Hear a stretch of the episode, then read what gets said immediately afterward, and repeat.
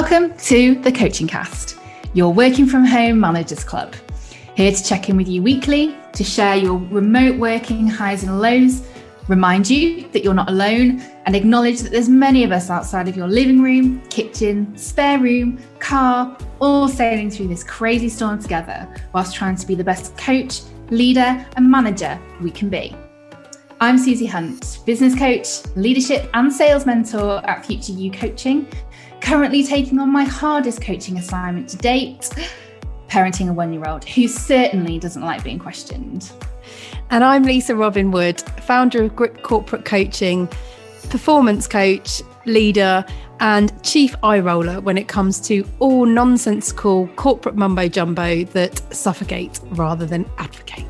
In this podcast, we aim to explore the leadership and coaching techniques required to navigate and survive the current business environment. Masks and social distancing measures are most definitely included. Each episode will present different topics, which we'll explore and discuss with some, with some support from some special guests along the way, sharing ideas, hints, and tips as we go. We won't tell you what to do because we hate that, but we'll share and invite you to take away what you want. We hope you enjoy listening.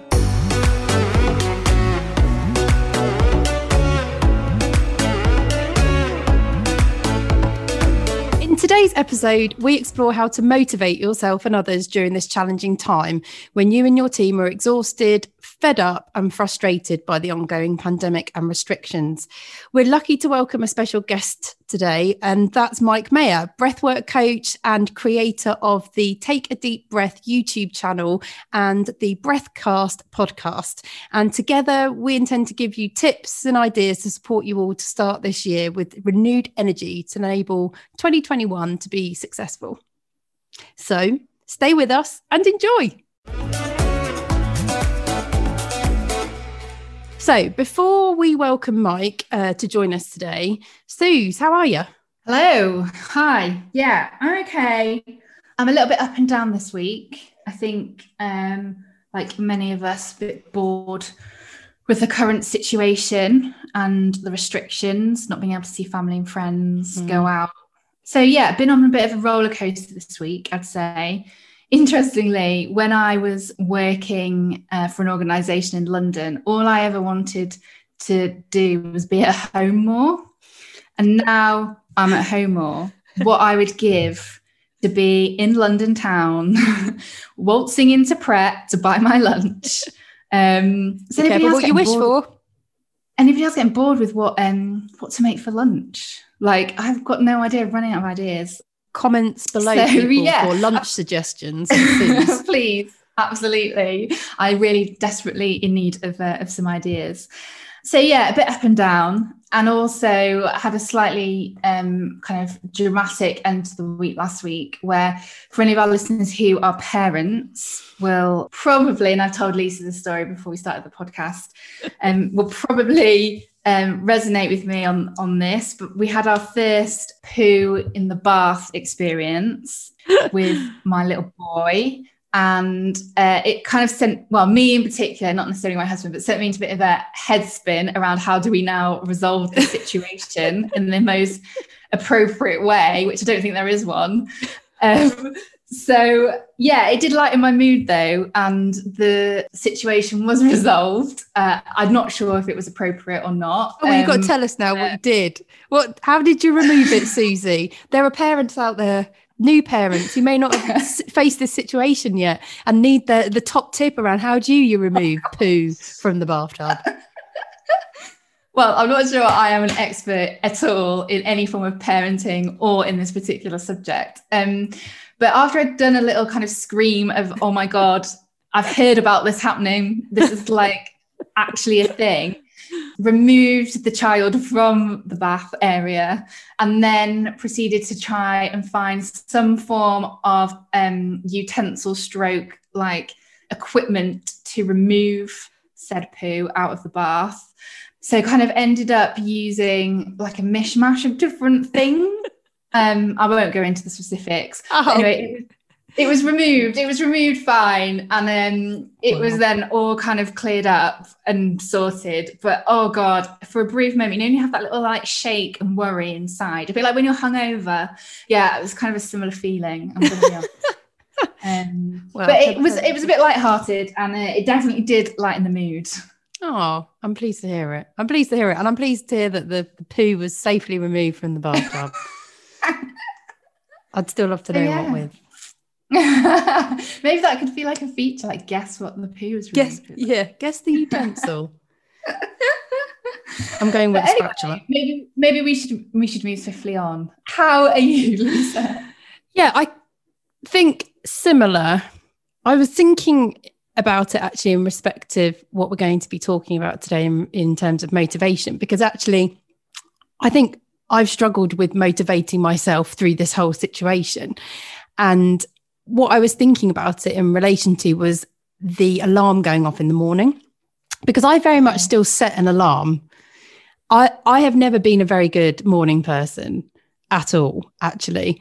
I am a zombie. I love sleeping. I like being in my bed. I have the luxury of not being a parent. So um, it really is just myself that's getting me out of my bed or my husband, because my husband's actually a real morning person. So we're quite chalk and cheese in that way. And um, I set an alarm to give me a kick to get up. But actually, what I've really struggled with throughout the pandemic is actually it's not enough. And it's not enough because I don't feel I have a hell of a lot to get up for. And actually having things in my day to look forward to is such a motivator for me. I mean, I love my diary, I love a schedule. Um, so actually, what I was thinking about was the fact that I'd been having a conversation with my dad this week, and he was talking about how important his morning routine is. And I was listening to him say how actually, if he stays in bed for too long, it just ruins his day. And I mean by too long, you know, past eight o'clock, because he's a real okay. early riser. But he was saying about how he is really um, disciplined with getting up in the morning because otherwise he feels like it just mentally he just feels lethargic and pretty awful all day. And i thought that's exactly how i feel. It's the same thing. Uh, not that i'm suggesting it's genetic but it's just was interesting talking to my dad about it and him saying yeah actually yeah it's really important for me to get up in the morning because if I lie in bed for too long, just actually the whole act of lying there and not getting up makes him feel dreadful. So it's something I've been consciously trying to do more of this week, which is just get up because actually when I'm up, I'm fine. And it's as though just the action of doing something and physically moving and getting up gives me the action to carry on as though like action breeds action, if you know what I mean. Mm. So, yeah, so I found that quite interesting and I think it's still a work in progress. I don't think I'm going to stop being a zombie, but I'm definitely trying to be better at just like getting up because I know that's what I need to do. Actually, languishing yeah. in bed at the moment is not luxurious. It's not a good thing. I know, but the dark mornings and when especially when it's raining and cold, oh, it's hard to motivate yourself to to literally jump up out of bed. Yeah, I mean, I, I don't say I jump out of bed. So I've got a long way to go, but Fair I, actually, I actually get out. I get out. I get out of my pit. There you go. Well, maybe you should jump out of bed. Maybe that is what will literally force you into the next, you know, part of your day. Let's let's set myself some realistic goals.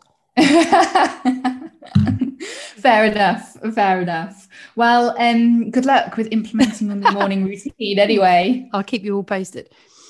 Please do. Okay, well, should we get chatting? Yeah, let's go. Cool, let's do it.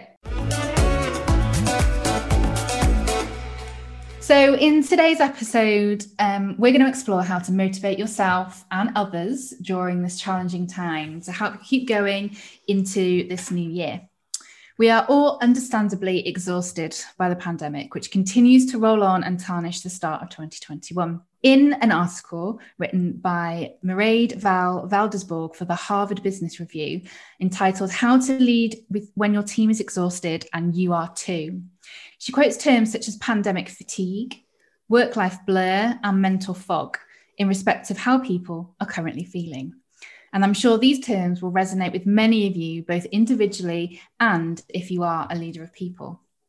So, as these crazy times continue, how do we create motivation for both ourselves and others to keep going on, keep going and carrying on in the workplace. So, here are our thoughts and ideas for how. So, Lisa, one of the things being discussed in this space at the moment is people feeling um, a loss of leadership energy. So, I just wondered if you had any words that you could maybe use which would bring this concept to life a little bit more for the listeners. Look, I mean, God, 2020 was relentless. And the fact that we've come into 2021 and it really hasn't had any change to it, if anything, that sense of um, frustration and never ending and no end in sight has just continued and worsened. And mm. I think that really has contributed to that leadership fatigue, that loss of leadership energy, because when this all started last year, it was a crisis. It was a bit of a shock to the system. And I think all of us just jumped into action. And many of us who are leaders will be used to having problems thrown at us that we have to react to, that we have to fix, that we have to find solutions to. And actually, for some of us, not all of us, because I think we all do react differently to sudden, immediate change, which is exactly what this was last year. Yeah. But you do tend to get shocked into action mode and you seek to fix. And that in itself can be quite an energizer, I think, in some ways, especially for those of us who do thrive on change, thrive on problem solving. And I think there must have been many people who are in that space who, all fear and concern aside for health, loved ones, our personal lives, found real solace actually in work with it being that way. However, I think the longer it's gone on, like in any of these scenarios where something goes on for too long, I think your energy wanes. And I think when you're a leader and your role is to lead people, hold people up, support people, and that includes mood as well, supporting other people's mood, supporting other people's energy. Actually, that is exhausting. And I don't think any of us have endless energy resources to be able to deal with that effectively, not unless we stop and think about how are we going to top it up. And I think that's where a lot of us are at the moment as we start 2021. It is that situation of how do we top up our energy tanks because this isn't going anywhere. It's not over yet, but we need to keep moving forwards. Yeah, definitely. I think just to build on what you've said, the first lockdown, you know, at the start of last year, definitely fight or flight kicked in. It was that element of survival, of getting yeah. through, you know, that, I suppose, element of, yeah, like you said, thriving to sort things and put into plan put into action sorry perhaps some of the um, skills we've been building or potentially like using leading up to this and we've never been in any of us have been in this situation before. And when it's kind of like that first challenge that we need to overcome your energy is definitely more t- topped up. But when you know you have consistent challenges to overcome and resolve it's tiring. And it brings a totally different skill set to the fore especially as when you're trying to manage your own energy and focus as well as that of others. Doing that you know five days six days seven days a week is tough. And it's really interesting what you said there actually about five days a week six days a week seven days a week because actually i think of that in terms of all of us have been doing this, not just at work, but at home as well. So, yeah, five days a week, maybe with your teams, leading your teams. And don't forget as well, I think when you're a manager, you, especially a middle manager, you're trying to be the source of energy, the source of leadership, the source of solutions to those that you lead. But at the same time, you're also supporting up as well and contributing and um, you know, helping to solutionize with those who lead you.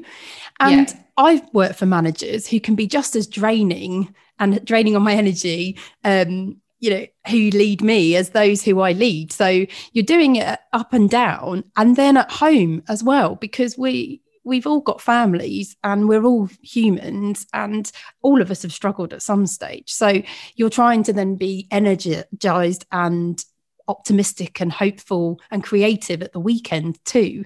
So that's Yeah. seven days a week. And Yeah. uh, that, that's, uh, yeah, I, I mean, I think it's really tough.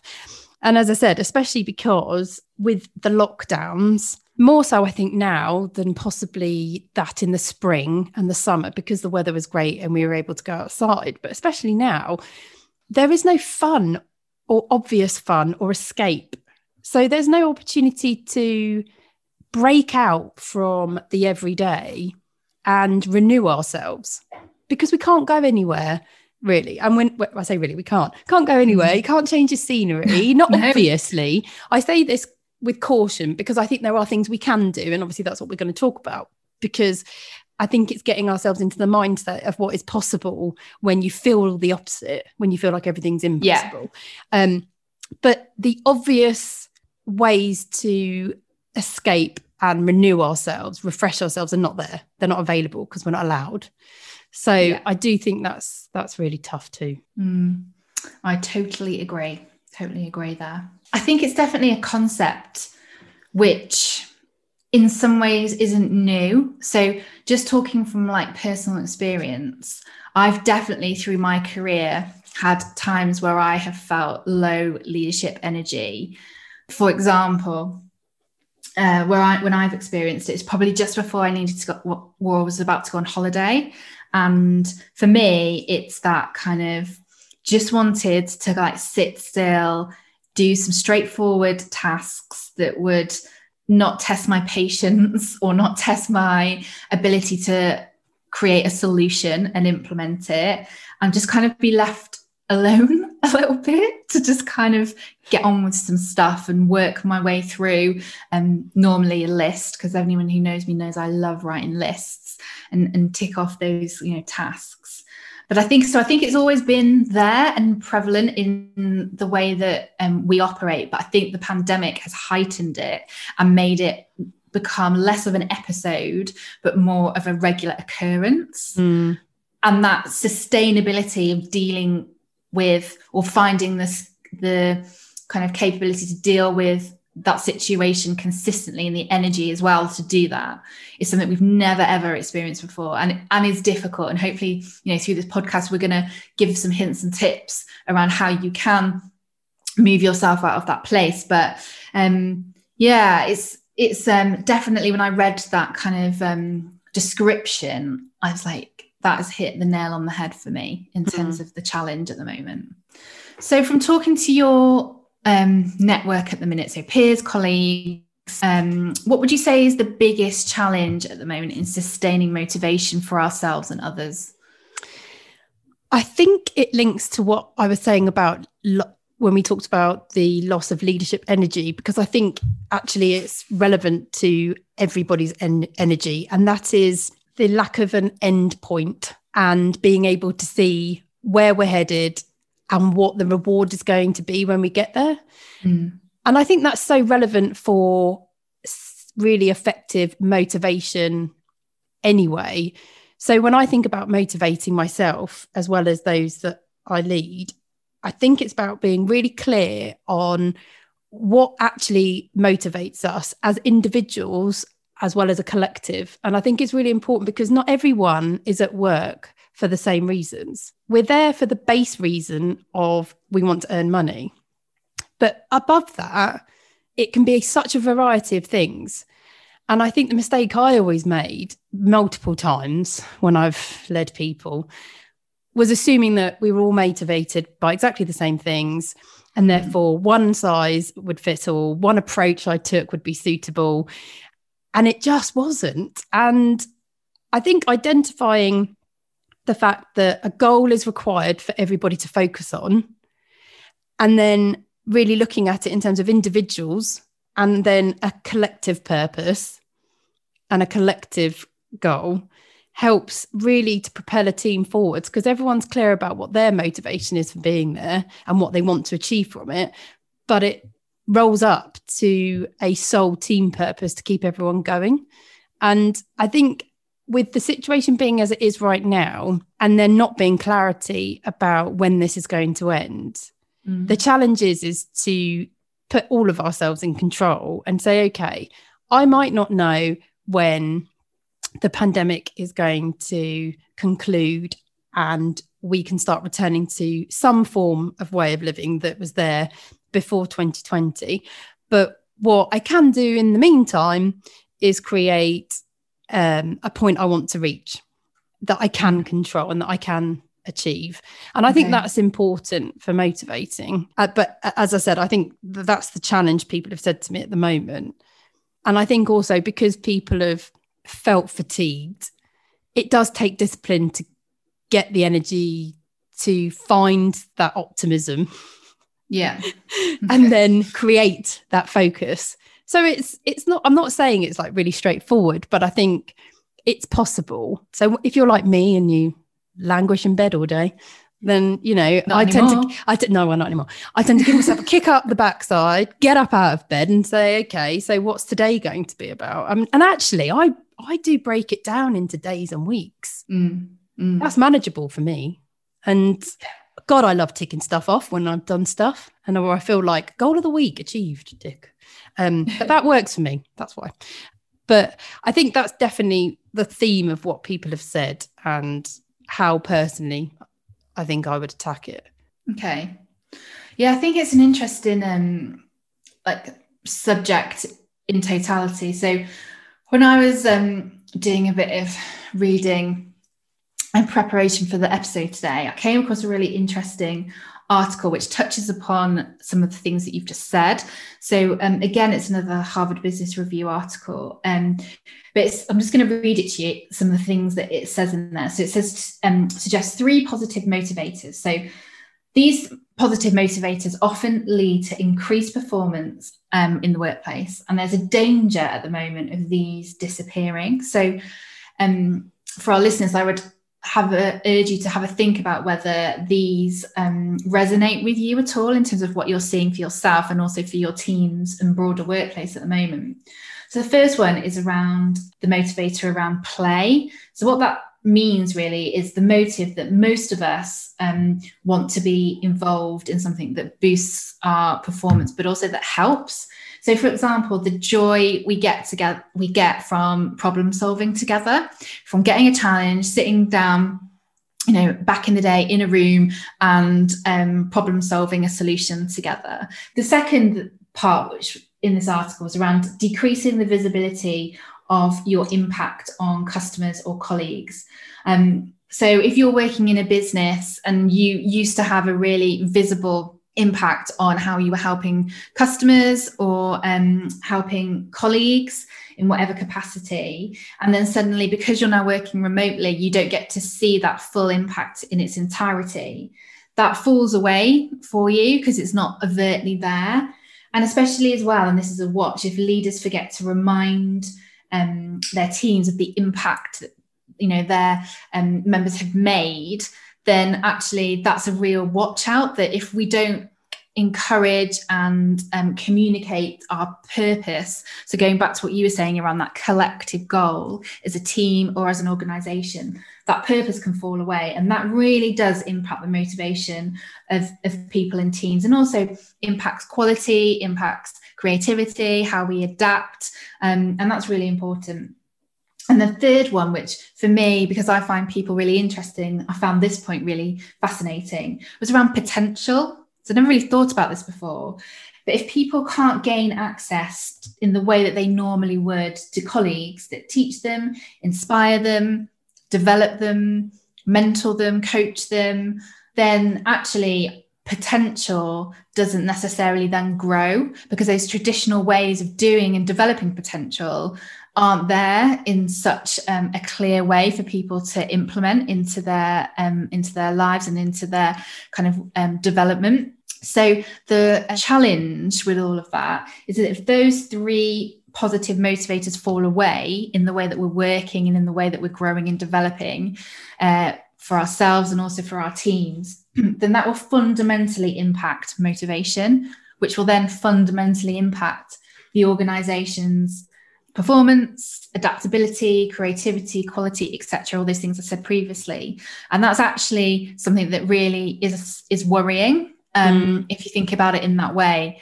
So yeah, I was um, I just kind of came across that and I wanted to share that in our in our conversation today because I think that really again uh, was a bit of a light bulb for me. No, it's really interesting. And I think it's being consciously aware of those things, as well as what else we've talked about in respect of motivation, because motivating yourself and other people takes work. Yeah. And I think Definitely. it's being aware of that and investing in yourself and in other people and those around you, whether that's colleagues, even and peers, you know, because we it's important to we all support each other as well as your team. Yeah. To put the effort in because all of this takes energy to to make it happen. And i think being consciously aware of that and committed to doing it is so key. Absolutely. So how do we build that commitment then and and get to that point where we improve energy and, and motivation motivation? What would be your top tips for improving motivation during this last stretch, hopefully, of, of the pandemic? Oh, fingers crossed, this has got to be the end. Um, I think my top tips would be number one, create the ability to start again. So, yes, the current situation feels monotonous and it's boring, but it doesn't have to be. And it's about looking at the small things we can do to create a new beginning. So I was thinking about it in the context of in your daily routine, personally, looking at your breaks, looking at how you take your lunch, looking at how you even change up your workspace. Do you change a room?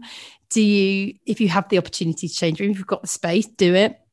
Do you change your routine in the workday and even in the work week? And then when it comes to your meetings with your teams, your one to ones, think about what could you do differently to create something new so that it breaks up any monotony because life is so monotonous. Yeah. But we do have the ability to do things differently. I think the second one is linked to what I said about recognizing that everybody's different and everybody is motivated differently and don't assume you know what that is. Yeah. Because that can change all the time as well. So I think exploring with your individuals in your team and explore with yourself as well. I, I say this all the time. I think it starts with you. Um, what is mo- what does motivate you right now and seek to create a purpose for yourself, a goal and a reward, and then do that at a team level as well. And that also helps to maintain some form of pressure and standard because that in itself can really help to give structure around motivation. Yeah. And then the third thing is really looking at how you top up your energy tank and create some new habits that support you to have energy to keep going. Because that also is about looking after yourself and helping you to become more resilient. It's like picking up and starting again on a daily mm. basis. And, you know, I get this wrong all the time, but I remind myself tomorrow's a new day. Um, you know, mine is get up out of bed. It's also put on some proper clothes, as I've done today. I've got a dress on today, audience, not just a t-shirt, and I even put on some mascara and some blusher. Looking so, sharp. I haven't bothered to do my hair, but that's a step too far. Um, but yes, that's what okay. I would suggest. They're my top three. What about you, okay. Suze? So, um, to, I would agree with all three of those, um, but to kind of add some additions in, um, I would say to break milestones in a project or blocks of time down into sprints. So, what I mean by that is if you know you need to complete a certain task, give yourself and diarize like an allocated amount of time, which is, for example, like 30 minutes to do it all of the distractions away and just try and do it in that um, kind of short amount of time. And I would kind of summarize that as a sprint. Um, and I've seen that I've used that in actually in organizations and it does work really well, especially if you're on a project with um, one or more people. It is a way of working which does drive focus and momentum. So I would really encourage um, having a look at that. The second thing I would say is um, do the hardest task first, because actually, when you're trying to motivate yourself, it's really hard when you look at your list to think, oh, I'm going to do all of this and I'm going to do it all now. Um, it's easy to just think, oh, I'm just going to pick off the things that I can, you know, know I'll, I'll enjoy or I can do fairly straightforward. We've all hmm. done it. I do it. That's, that's totally human. But actually, you know, I think if you can get yourself to do the hardest thing first, the sense of achievement and reward you'll get once having completed it will motivate and spur you on uh, and others around you into the next part of your day, also the next part of the project or whatever it might be. So I would really encourage to try and do that if you could. And then the next thing I probably had is around, um, like you were saying, kind of in your, especially if you're a leader of a team or of people, that one your next one to one with your team or um, the individuals within the team, your prep is so important because sometimes, often as leaders, you forget to actually prep. You just turn up for the conversation and you're like, oh, what have I actually come here to talk about? What do I need to land? How am I going to do that? Um, so perhaps building in some questions around motivation. So, like Lisa said, so what energizes you? So, finding out from that individual what it is that energizes them, because it, like Lisa said, it's it's different for different people. Um, some people just want to re- do a really fantastic, great job and be recognized for that. Some people want to be financially rewarded. Some people want to be, you know, called out in front of their peers. So it, it really depends on the individual. So as a leader, you need to carve out some time in that one to one interaction to really understand and explore that. And that all comes down to the questions that you ask, which means you need to be prepared. Um, and we'll, uh, we'll share some couple of questions at the end of the episode for you to try out this week that supports exactly Suzy's point. So, yeah, I hope that kind of discussion resonates with you um, at the moment. You know, it, it is tough out there, um, but mm. we're, we're here for you every week um, and would love to hear your, you know, comments, thoughts about this topic if you have any or have experienced it yourself. Uh, please let us know. So, to summarize, here are our three top suggestions for you this week. Number one, Try and create a new beginning in your day. So, whether that's a new routine that you know will work for you, a workspace, or just making sure that you take regular breaks, whatever it is, just try and reset your day at regular times, which will keep you motivated and give you energy. Number two, find out what motivates each person in your team. Find out the why and don't assume it's the same thing as you. And number three, top up your energy tank. In today's episode, we explore how to motivate yourself and others during these challenging times when you and your team are exhausted, fed up, and frustrated by the ongoing pandemic and restrictions. We're super lucky to welcome a special guest on today's episode, Mike Maher, breathwork coach and creator of the Take a Deep Breath YouTube channel and the podcast Breath cast, if I've said that right, Mike. You can correct me yep. later. So, Mike, lovely to have you. Thank you so much for being here. Really appreciate it. Yeah, um, really glad to be here.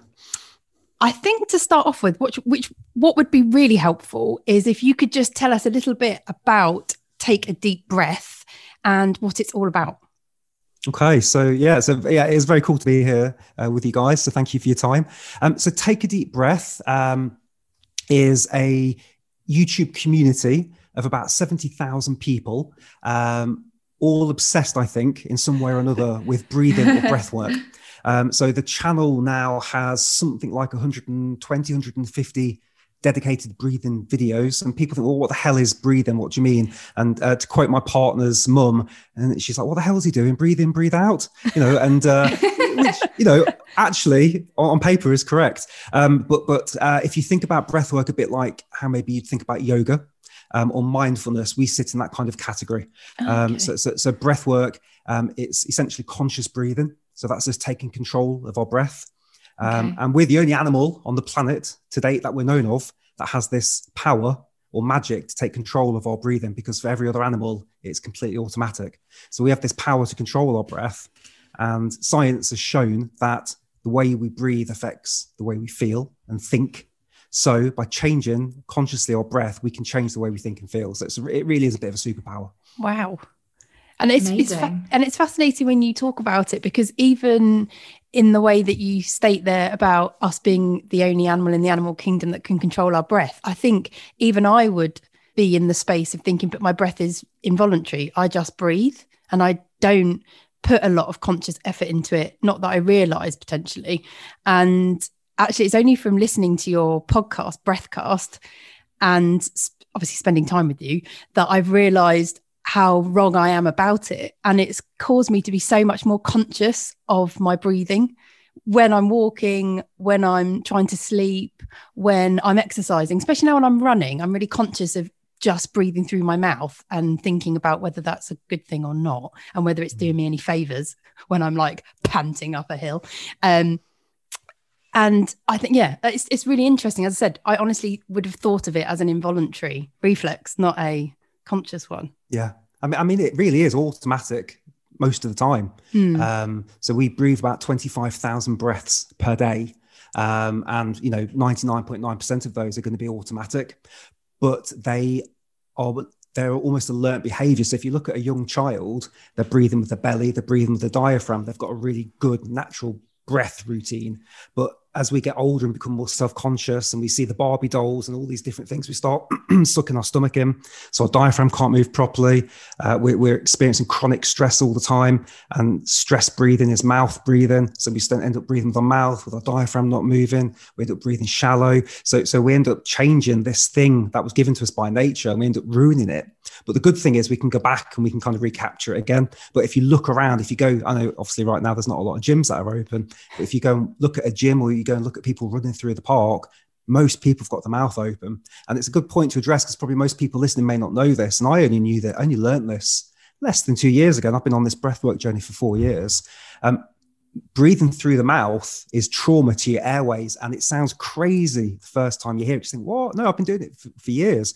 But your mouth is for eating and for drinking and for talking. It is not for breathing. It's an emergency evolutionary backup if something's going on. If there's a saber-toothed tiger here and you need to run then your mouth can open up to help you with that panic to get you know tense and ready to go. But in the office, sitting down at your desk, you should not be panting through your mouth because you're stressing yourself out. And yeah. actually, what happens is when you mouth breathe, well, actually, no, let me flip it around. the benefits of the nose are this there's many, but the nose is a wonderful organ that we, we think it's just this bit that sticks out, but actually, it, it goes into your into your skull. It's about the size of a snooker ball and uh, it's, it's huge. And in there, there's all sorts of things. There's there's these things called turbinates, and what happens is the air gets forced in through your nose and it spins around and it goes into the sinus cavity. You've got all these hairs. You need to leave those hairs alone. I only learned this the other day. I didn't know this. This only came to me. Um, this is a so good top tip. yeah, I was going to say those those hairs are, are are evolutionarily placed there to filter rubbish out of the air. And if you remove too many of those hairs, you're suddenly taking away one of your first lines of defense of cleaning the air. And with what's going on now COVID, um, it is a genuine shock that they're not talking about nasal breathing because with mouth breathing, the air just goes straight in. So anyway, so with the nose, you've got the you've got the filtering going on. You've got uh, this thing called nitric oxide, which gets released by the nasal cavities. This sterilizes and cleans the air as it goes in through the nose. It also travels down with the breath into the lungs and is also a way for the air to be absorbed better into the lungs. So if you don't have nitric oxide, I think it's like 20% harder to get the air into your lungs. So it does that. It filters the, it, sorry, it warms or cools the air. So if it's too cold outside, it'll warm the air for you. If it's too warm, it'll cool the air for you. Also, when you breathe out through the nose, you retain 42% more moisture. So again, if you think about at the gym, I'm running, you're losing so much more moisture, and you don't need to because if you keep your mouth shut, you can use the you can use the nose. So it's a, it's a wonderful gift we've been given. It creates the right amount of pressure that we need as well. So the minute you're using this, you lose all those evolutionary benefits of two million years, and you just go to this. and and um, the other thing as well is the nose is connected to the diaphragm and is connected to deep breathing. So um, if you think about your lungs, um, the gas exchange that happens between carbon dioxide and O2, it happens really at the very bottom of the lungs, really towards the end. If you're shallow breathing, most of your air is kind of sitting in the airway, it's sitting here, it's sitting at the top of the lungs. So you waste so much uh, of your breaths. And uh, I don't have the chart here, but if you breathe slower you, um, and less, you actually get more oxygen into your into your cells, which is just crazy. But actually, by panting through the mouth, what you're associating there is uh, upper airways breathing. And if you ever watch somebody take a deep breath, I mean, if actually maybe we can do this test for you guys Ooh, now. yeah, if I can ask you both Please. to take a deep breath for me on the count of three: one, two, three. Yeah. So Lisa, you'll have to watch this back. I didn't see it so much with you, Suzy, a little bit. But what you'll notice, Lisa, is when you took a deep breath, the shoulders I rose. I know, I saw that as well. Yeah. And um, that is because you're, you're conditioned, as, as most of us are, to have some form of this kind of um, upper airways breathing. And even though you use your nose, you might have that condition where, and I've suffered from this for years, I will suck my gut in because I've just got used to doing that. I've done that Um, for years. As soon as yeah. you said that, I know I don't use my diaphragm and it's intentional because I'm always sucking my stomach in. I've been doing that since I was a chubby kid because I was really overweight when I was a teenager and I held my stomach in. And actually, I saw it as a bit of a, um, bit like a badge of honor that I could do it and that I still can do it. And actually, it's totally false. I've got a massive gut, everyone. Uh, I just hold it in all the time. No one knows. This is, I've just let out a same, secret. same. I've, I've, got, I've, got, I've, I've got the same the same problem. And um, it- again, it was a bit of a, a lightning strike. I was like, I've been doing that for years, and actually, I've got I've got lower back problems. Lower back problems are associated with not diametrically breathing properly because when we think about um, the Got lower back core, um, the core is associated actually with your abs, Uh, Mm. and one of the best ways to get strong abs is to use your diaphragm properly. Um, and, and so actually, we, when we freeze the diaphragm, the whole system can't work properly. We can't take a proper breath. We're not, and the diaphragm has these other um, benefits. It uh, it massages the heart, and it massages your lower organs. So when your diaphragm's moving properly, um, you've got kind of all your guts there below. The diaphragm's pushing that down and massaging it. When it's coming up, it's massaging the heart. And there's again so many benefits connected to the diaphragmatic God. breath work. Um, and most of us are freezing that. And we also wear tight clothes and belts, and we want to hide things. So so there's a real pandemic of bad breathing because of just something as similar as uh, something as simple as using I'm just belly. ticking off all these things at the moment. Going, yeah, oh I do my that. goodness. I've got lower back problems as well. I've got problems with my back. I always talk about the fact I have no core. It's useless. Um, oh God. And all this time there was me in the gym trying to do sit-ups and actually I just need to breathe properly. Yeah. Although what it does tell me is the fact that I've been wearing joggers for nearly the last year has helped in terms of massaging my Your diaphragm. Yeah. diaphragm and my organs. Yeah, so that's brilliant. that's a, I'll take that as a benefit. so, so, so, so here's the good news your body wants to breathe properly so it doesn't take that long for you with some conscious work to go back to learning how to breathe properly because we already know how to do it. We've evolved to do it. We grew up doing it. We've just stopped doing it. So actually there's a series of tips and tricks and exercises how to do that. And we can talk a bit about that today as well. Um, but you know a lot of it will be consciously taking the time. So a bit like how people take the time to meditate or to stretch we should be taking the time to learn how to kind of recapture our proper what, what people call functional breath work. That, that's the thing. Functional breathing. A lot of us are dysfunctionally breathing. It's a bit like going to the gym and, and lifting a- a weight but lifting it all wrong. I'll just quickly list this for you. So good breathing is this. Good breathing is uh, rhythmic and consistent. Um, good breathing is silent. You shouldn't be able to hear good breathing. It's not good you know you've got strained breath work. Um, good breathing is through the nose and good breathing is using the diaphragm. So those are the sort of key things that we should be looking for. So if you are breathing through your mouth and you're you're pausing. You know that's that's the opposite. It's bad breathing. If you're using the chest and the, and the shoulders are going up again you know that's that's not good breathing. And if you can hear somebody's breathing and it sounds labored then these these are signs of dysfunctional breathing. And they're the sort of things that you can work on and you, you can absolutely fix. Amazing. So what inspired you to get into breath work and ultimately to become a breath work coach? Com- complete accident 100% accident. So lisa you and i were working at a big energy corporation together Yep. several years ago. Um, and i'd gone through uh, divorce and uh, was a little bit lost i guess in life. I wasn't sure what to do and listening to loads of podcasts listening to the joe rogan podcast uh, before it was ultra cool like it is now back in sort of 2014 15 um, and um, there was a guy on there called wim hof who's this Dutch athlete and he's got 26 world records. Um, and I've always been terrified of the cold and cold water. And just something inside me said, you need to go and spend some time with him because he was offering retreats.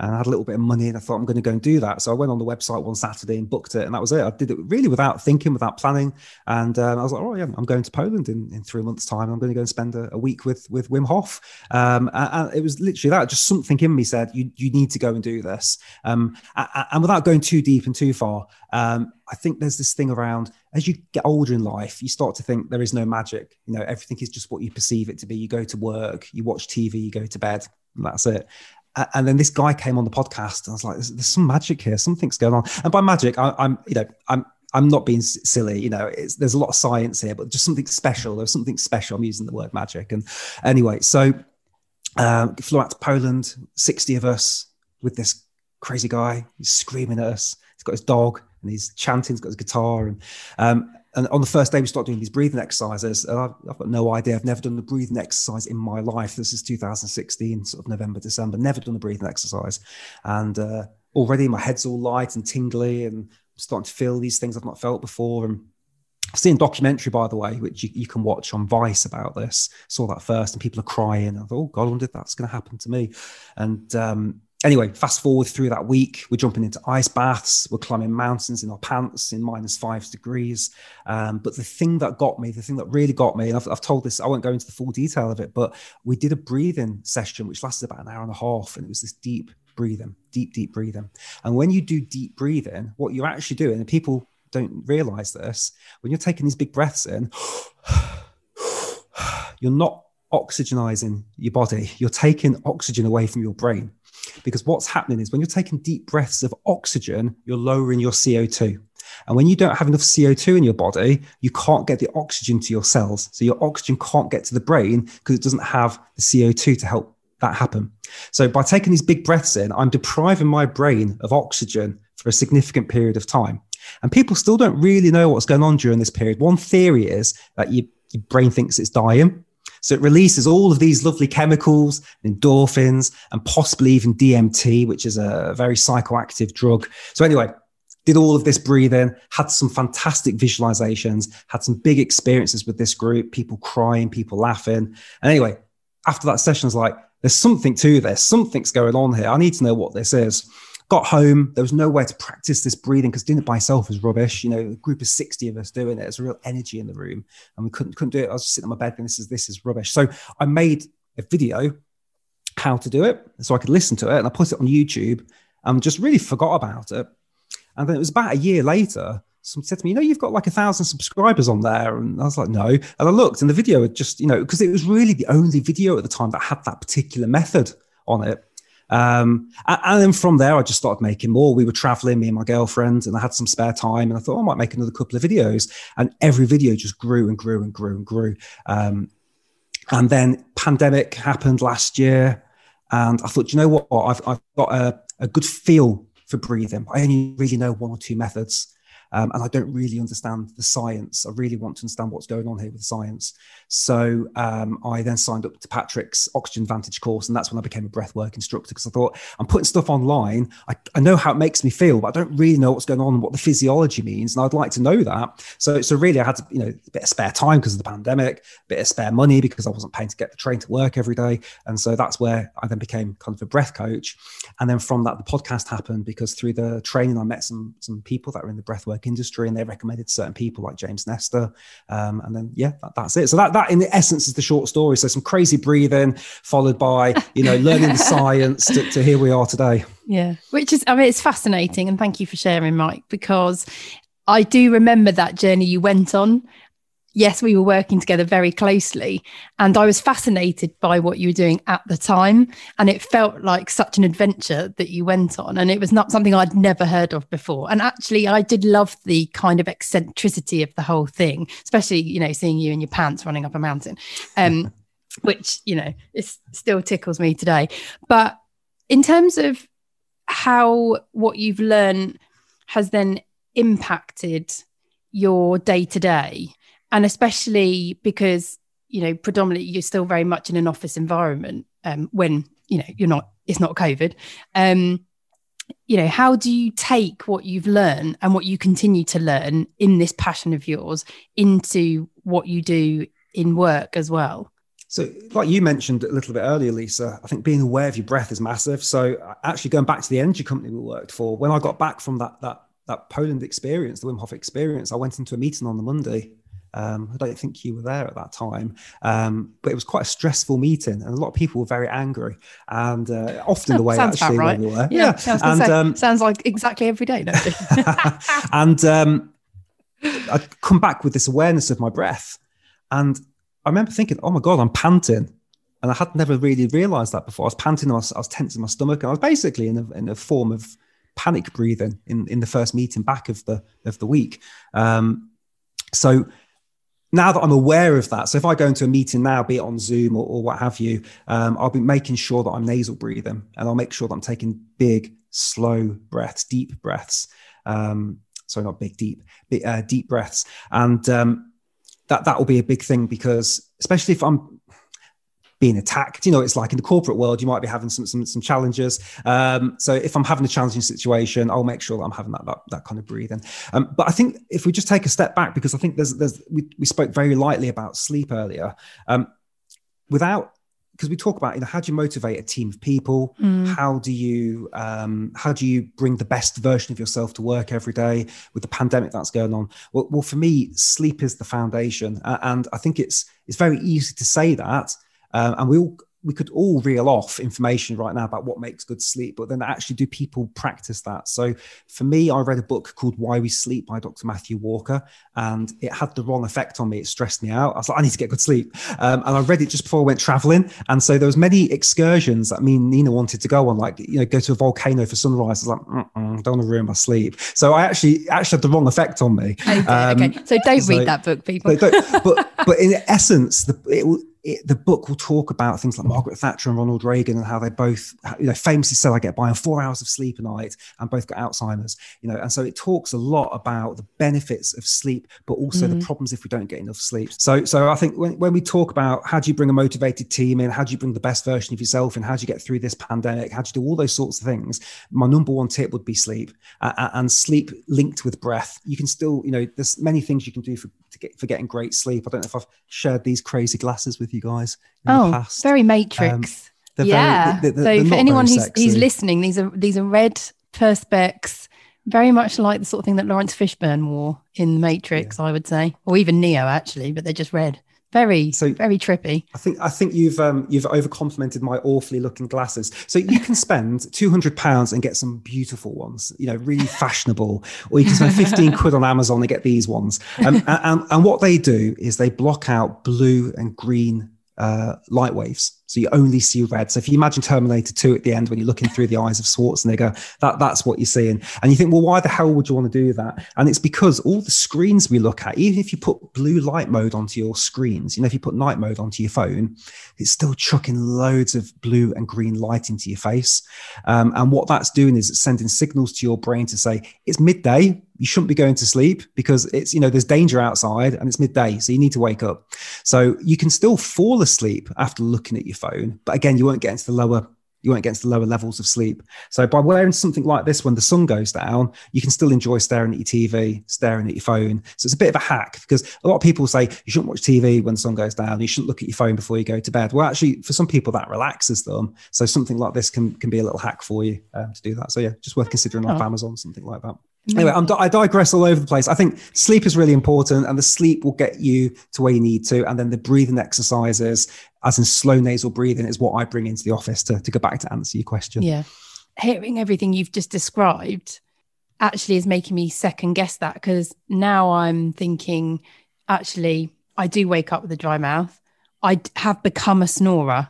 So I have started snoring quite badly in the last, I would say, seven years, which I don't think I had before. So something has changed, and I think I must have reverted more to mouth breathing to now be snoring so much.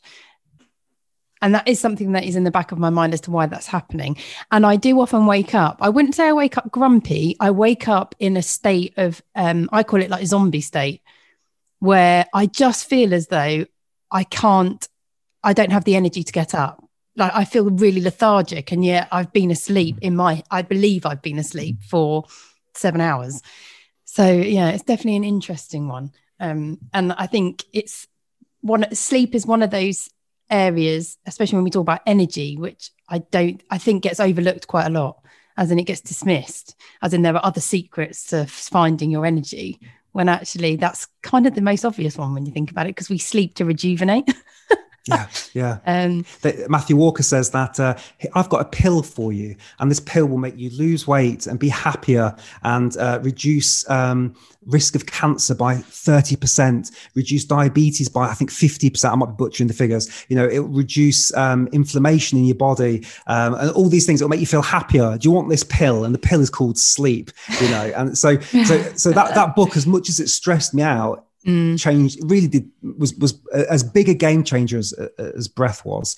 Um, the other thing to just, uh, I mean, you can you can Google sleep hygiene, but the other thing that was a real game changer for me was not eating and I, I, do still drink a little bit of tea or something, but not eating at least.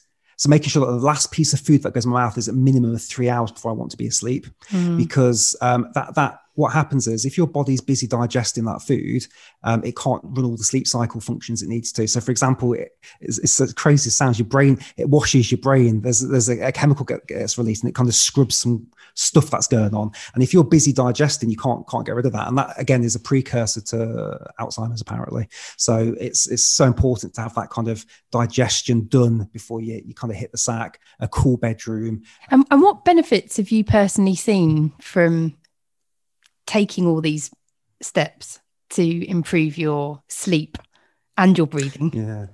Well, sleep was always something I struggled with. Um, if I think back to probably just before I started working with you, Lisa, so mm. if I go mm. back to maybe 2015, 14, I was drinking probably too much. Um, I would eat, I was a, a midnight snacker um, and uh, didn't really respect sleep at all. Um, and I was, you know, five, six, seven, eight years younger then as well. So um, if I look back to that period to now, I, am definitely a more functioning human than I was then. Um, I think it's something like you're 30%, you've got 30% more concentration when you've had a good night's sleep. So if you think about that, think about what you're trying to do at work. You know, we talk about personal development plans. We talk about, oh, I need to get better at presenting skills, or I need to get better at, you know, be holding uh, objections in the meeting. Or actually, just imagine being 30% more effective. That that in itself is going to help all of those areas. So we get too caught up on, I need to get up early and go to the gym, and then I'm going to go work, and maybe I'm going to do a course on something. Well, actually, no, no, get some more sleep, but be conscious of the fact that you've got that sleep because you know it's going to help you be better in all yeah. life. Yeah, and how that changes then your mindset and how you, as you said right at the start of this, when talking about breath work, actually how it makes you feel and how you're thinking about things. And that in itself, I think how it affects your mindset can be such a key motivator because so much of what demotivates, demotivates us is actually mm. what we're thinking about. So actually, if you're helping your body to be in a stronger place mm. through sleep, through breath work, through thinking about what you're eating, through thinking more about your routine, even like when you said, you know, when are you eating? Actually, all of that, as stealing your word, gives you the foundation to be in a mm. better space to be thinking mm. about things. And I think that's so important right now because unfortunately, what's going on around us is not necessarily helping our mindsets. No. um, you know, and and all of that is going to demotivate and cause anxiety and additional stress. Yeah. And for everybody yeah. who's still working, working full time, working from home, you've still got the same stresses at work. They haven't gone away, actually. You've still got a job. You've still got goals. In some ways, it's worse because objectives. you are you don't have that buffer period where you're traveling home and you can kind of decompress a little bit. Mm. You finish work and you're in the lounge and you carried you've carried it straight away with you. Yeah, so you yeah. have to be a very you have to, I think routines now are more important than ever. You know, I know for some people they don't even need to get dressed. They can just go to their computer and log on and start working. You know, crawl out of bed in within three minutes. That you know, they maybe uh, they're speaking to customers. You know, and that's that's not good for you. You know, you no. need to have those routines. Yeah, and we've talked about that in some of our previous episodes about how to you know the benefits of working remotely as well as the the negatives and how to better manage those negatives and, and get more of the positives and talking about boundaries is what we've talked a little bit about so that you're really clear about the structure of your time and your day and that mm. working doesn't just become this endless never ending mm. cycle. Yeah, where you have no rest, which coming back to your point, Mike, is, is in terms of what you've talked about here about energizing yourself and motivate yourself. Rest is so critical. so yeah, no, it's really interesting. So how can people learn more about you, Mike, and breath work? Where can they yes. go? Yeah, so so if you go to YouTube and type in "take a deep breath," um, and you see a big pair of pink lungs pop up, that's me. Um, and on, Insta- on Instagram, it's takeadeepbreath.co.uk. So that's our handle there. Um, and soon there will be takeadeepbreath.co.uk, the website. Uh, but as of yet, no. Um, so YouTube and Instagram are the places to find me and us and all the videos. Yeah, and the podcast, of course, as well. Don't forget the podcast. Yeah. So, oh, how can I forget the podcast? How can you yeah. forget um, the podcast? the, the, the podcast is on the YouTube channel. Um, but you can also go to iTunes and wherever you find your podcasts, and we should be there under either Breathcast or Breathcast or Take a Deep Breath. Yeah, you can find it under under both. Brilliant. Thank you, Mike. And there's so much great content there. I've learned so much from listening just to the one or two episodes I've picked up on, um, on top of obviously speaking to you and uh, the fountain of knowledge. But I do think, like w- we've talked about a bit before, and it will be something we repeatedly talk about through um, this podcast, the coaching cast, is awareness and raising your awareness because once you know something, it's very hard to forget it, I think. And mm. all the way through this, um, interview with you, Mike, all I've thought about is my breathing and how I can breathe more from my diaphragm, which I'm, I'm keen to explore because I know what started out as something I was proud of. I don't think I'm going to be that proud of for that much longer as I'm getting older.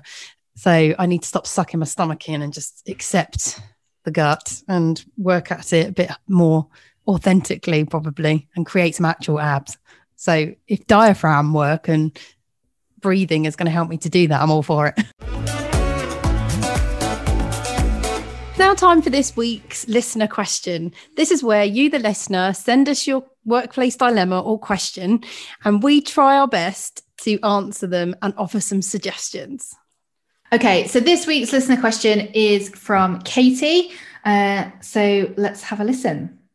Hi, Suzy and Lisa. It's Katie here from Knutsford.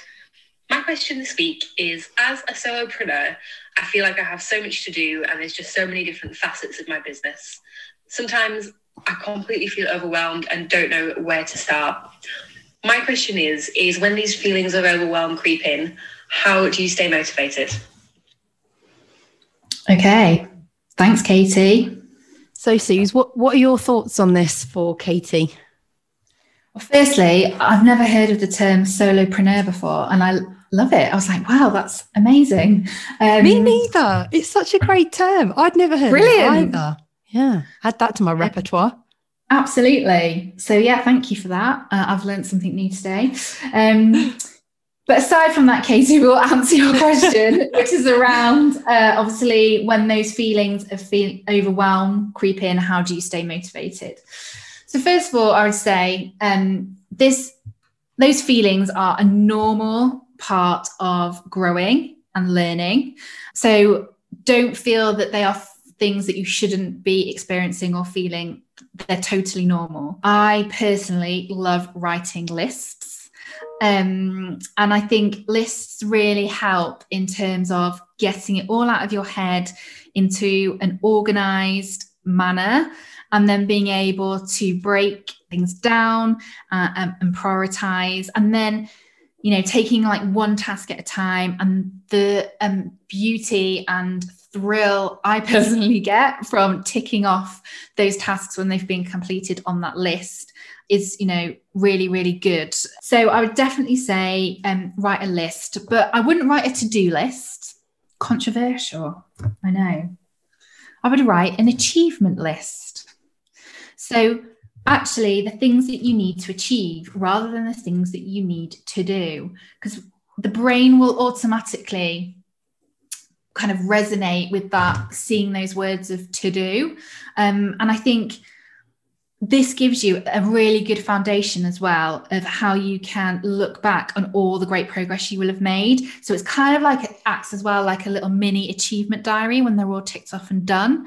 So I think that's a really good little exercise. And as an addition, you could even start, if that doesn't work for you in terms of like that list format, start an actual like achievement diary, which you enter in and make um additions into like every day or every week, whatever works for you, uh, of all the things you've achieved um, that day or week. And again, it's a really good thing to be able to kind of look back on in terms of the progress that you've made and help those feelings of feeling a bit overwhelmed uh, disappear. So they would be my top tips uh, on on how to stay motivated when you're feeling a bit overwhelmed this week. I really like that, Suzy. Achievement list, not a to-do list. I'm taking that one. I'm taking that one. That's a great tip. Really like it. So I think really to build on what Suzy said, I think just remember that if you are a solopreneur, I don't know if I've even said that right now, to me, you're the one in control, you're in charge.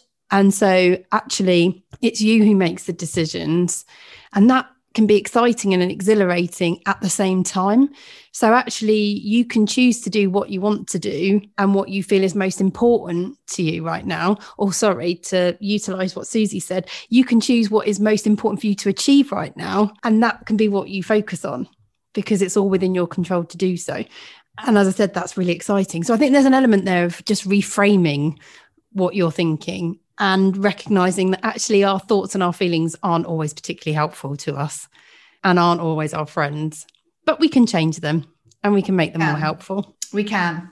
Absolutely. If you follow us on Instagram, um, you may have seen a post that we we posted um, a while ago around our self talk, and I think this plays into um, what Lisa was just talking about there about reframing the way that we're thinking about uh, our situations, um, the way we talk to ourselves, and how often we talk to ourselves is crucial. Take care, Katie. Good luck with the achievement list yeah, let us know how you get on, please. Yeah. So, if those of you who are listening have your own thoughts on this situation with Katie and her challenge and would like to share, reply in the comments or you can email us at hello at thecoachingcast.co.uk.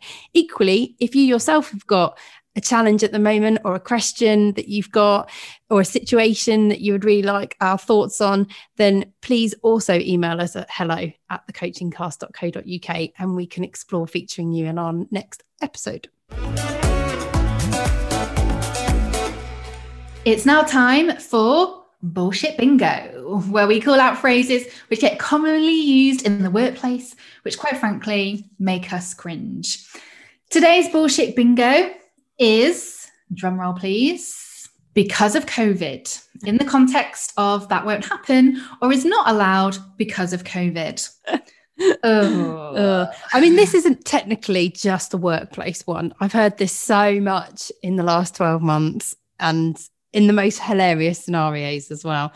And it's just so annoying and so, yeah, irritating when you can see straight through it that there is no logical sense or link. And I know some people may also be feeling that way about our restrictions and the rules, by the way, when I say this. Um, but that aside, when it really is something to do with the fact that I don't know, like last summer, for example, no, sorry, madam, we haven't got any strawberry ice cream left because of COVID. That is a classic because of COVID excuse. I mean, come on, people see straight through it. Talk about destroy loyalty and trust. No strawberry ice cream because of COVID. Yeah, that's a bit random. I didn't um, hear about that massive strawberry shortage during COVID. Don't fob us off. We've got enough to deal with because of COVID. Don't abuse the term. That's what I say.